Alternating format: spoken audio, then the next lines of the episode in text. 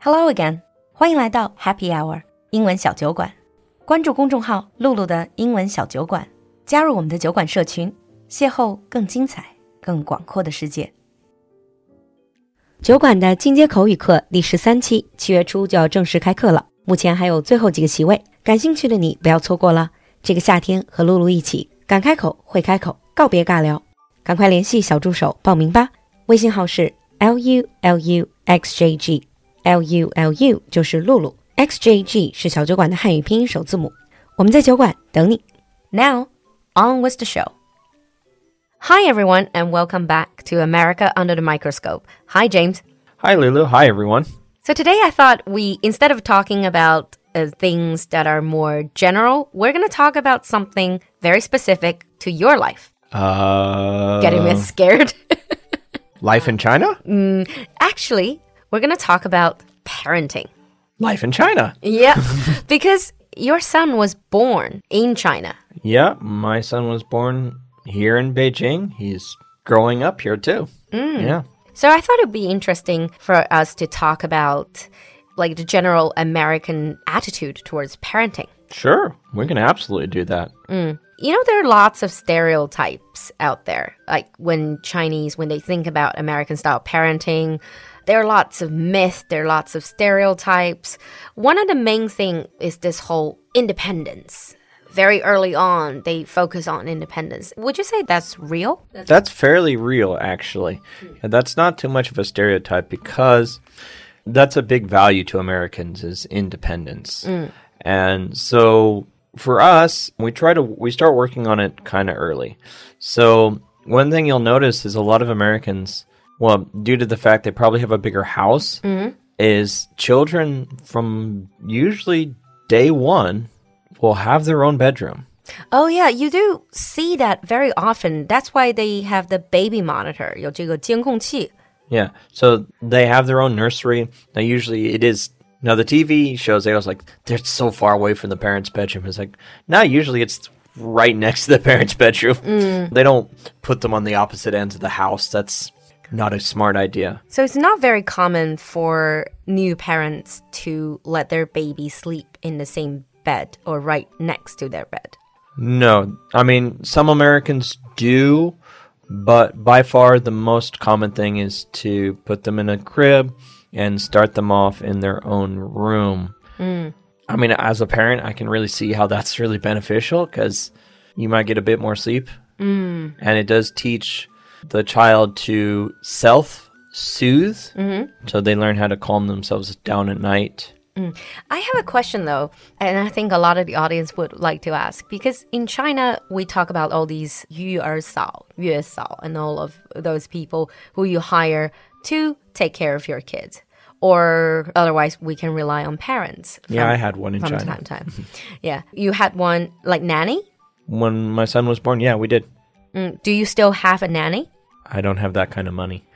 Uh, but what is it like in America? What is the general situation? Do people have a nanny, or is that something No. much of a luxury? nannies nannies to america nannies are a sign of wealth because they're not cheap to be able to afford one i mean people hire babysitters for like watching your kid for two hours while you do something but having a full-on nanny that's very uncommon so when your child is born in america it's usually parents doing it mom and dad from the very beginning and sometimes you know grandparents will help if they're able to but it's mostly parents Like Uh, grandparents, they will help, but parents usually don't like rely on them to that extent, do they? Because they can't Mm, can't. say no. They can't say we have our own life. We're not taking care of your kids. well you also have to think about usually when parents have their first children grandparents are still working they haven't retired yet Uh, that's true.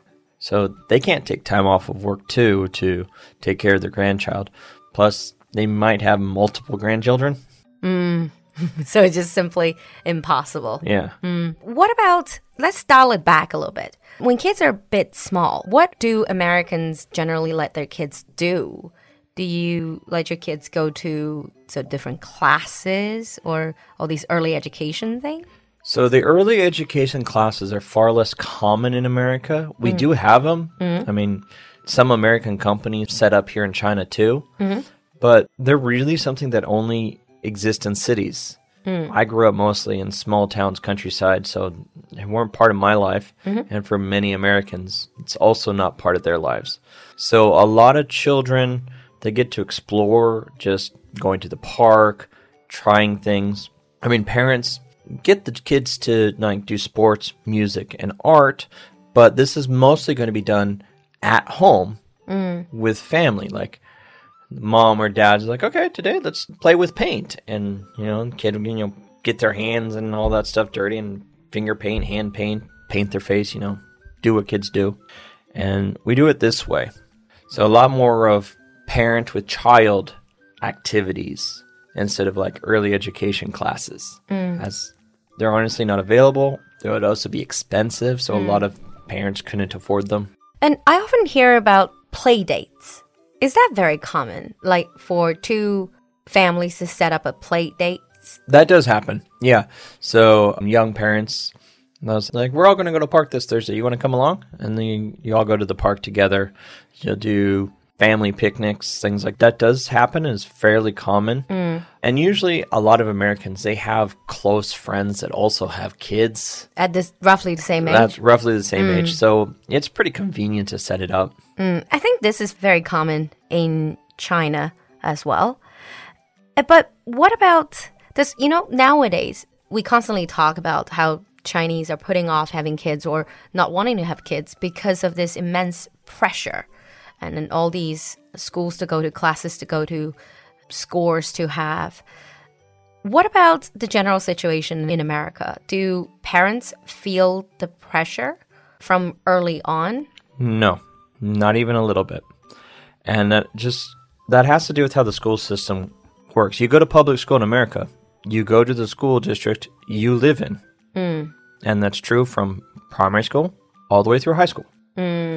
So it doesn't all those early education classes don't matter. They don't give you an edge.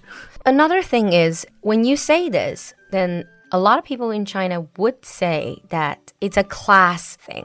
So it's like in America, when you're like upper middle class, for example, people also do get really stressed out about their kids' education, sending their kids to these prestigious uh, private schools, same as in China. Is that somewhat true? for the wealthy. Mm. Average Americans, no, because most Americans they go to public school, Mm. so they don't think about it much. I mean, parents do care about which school the kids go to, but the solution is like, okay, let's move. Oh, you don't have to buy. You just You have can to just live rent. You in just the, live in the rent area, and so live in there's the no area. Mm. reason to buy. So a lot of young people who are having kids, one of the things they look at is the school district. You can get like information about it, and it's always like if we live here, this is this school district and how good it is. It's like okay, we'll live here. But like all these extracurricular activities, and kids do them. I did them growing up, but um, they're mostly to foster children's interest, not really anything to do with getting into better schools. Now, there's a little caveat to that, which if you get really into a hobby and you can get awards or competitions, this can help you for university application. But not so much for school. School it won't affect it at all. I see. This is very interesting. So th- later on, it can lead to things like varsity and something like that. Well, varsity is part of high school, and that's only for sports. I'm thinking like this is for extracurricular activities, like when you're into high school level. Like you get to high school, and now you're taking part in whether it's speech competitions, sports, or other. There are so many different things you could do, and they can help you get into top tier universities, but they're not a requirement. There are lots of avenues for that, and we've touched on that in a previous episode before, in fact. So that's about schoolwork, learning. What about these responsibilities around the house? For example, household chores. As my parents told me, you know, we had three children to help around the house. Do you get pocket money because of that? I didn't. but m- many kids do. I was not one of them. Is it common for parents to so called to bribe their kids into doing housework so they get pocket money? I don't think bribing is what really happens. Punishing them is what happens. It's like you do this or you don't get something. We take things away. So, like the common chores you get kids to do at young ages, they can help do the dishes, meaning like they can help put things in the dishwasher or take things out of the dishwasher. They can help take the plates off the table and bring them to the kitchen. As they get older, they can do more things. So, like taking the garbage out. Growing up, I had to do, we had to wash the dishes, clean the floors, do our own laundry, cut the grass, take out the garbage, all clean the dust off the shelves and stuff. we all did that as kids. Parents didn't do it for us. Yeah. One thing I think is quite different in China and in America, and I think a lot of our audience would agree, is I think nowadays it's probably changing in China, but when I was growing up, there's still this whole idea as 早恋 in Chinese, which is I know you speak Chinese, James. So basically is premature dating. Right.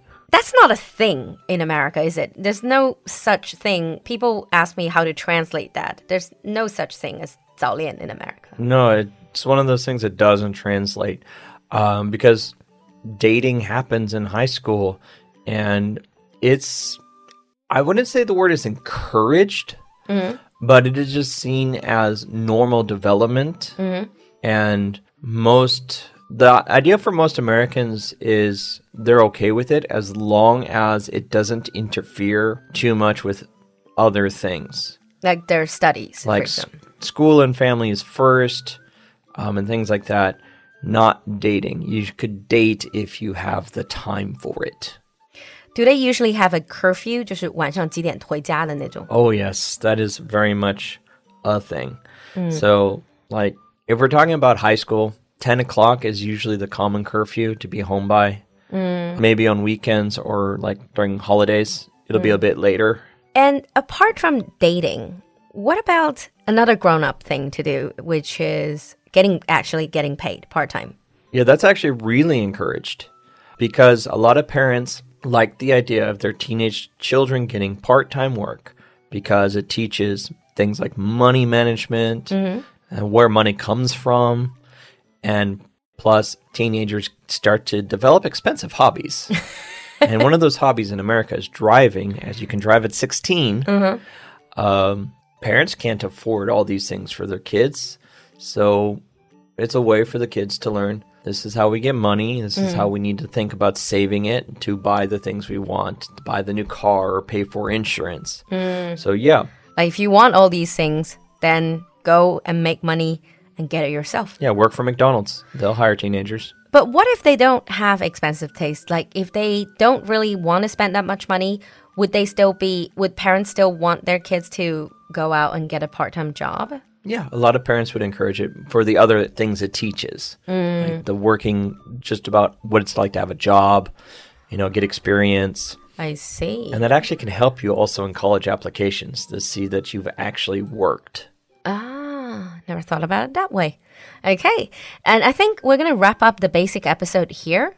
In the advanced episode, let's deeper into the roles of mom and dad, which apparently is a bit different in America. Okay. okay sounds good Yeah. Thank you, James, for coming to the show. glad to be here If you're listening to the show and if you're a parent, whichever country you're in right now raising your kids, let us know what you think about parenting. I'll see you next time. bye everyone Bye.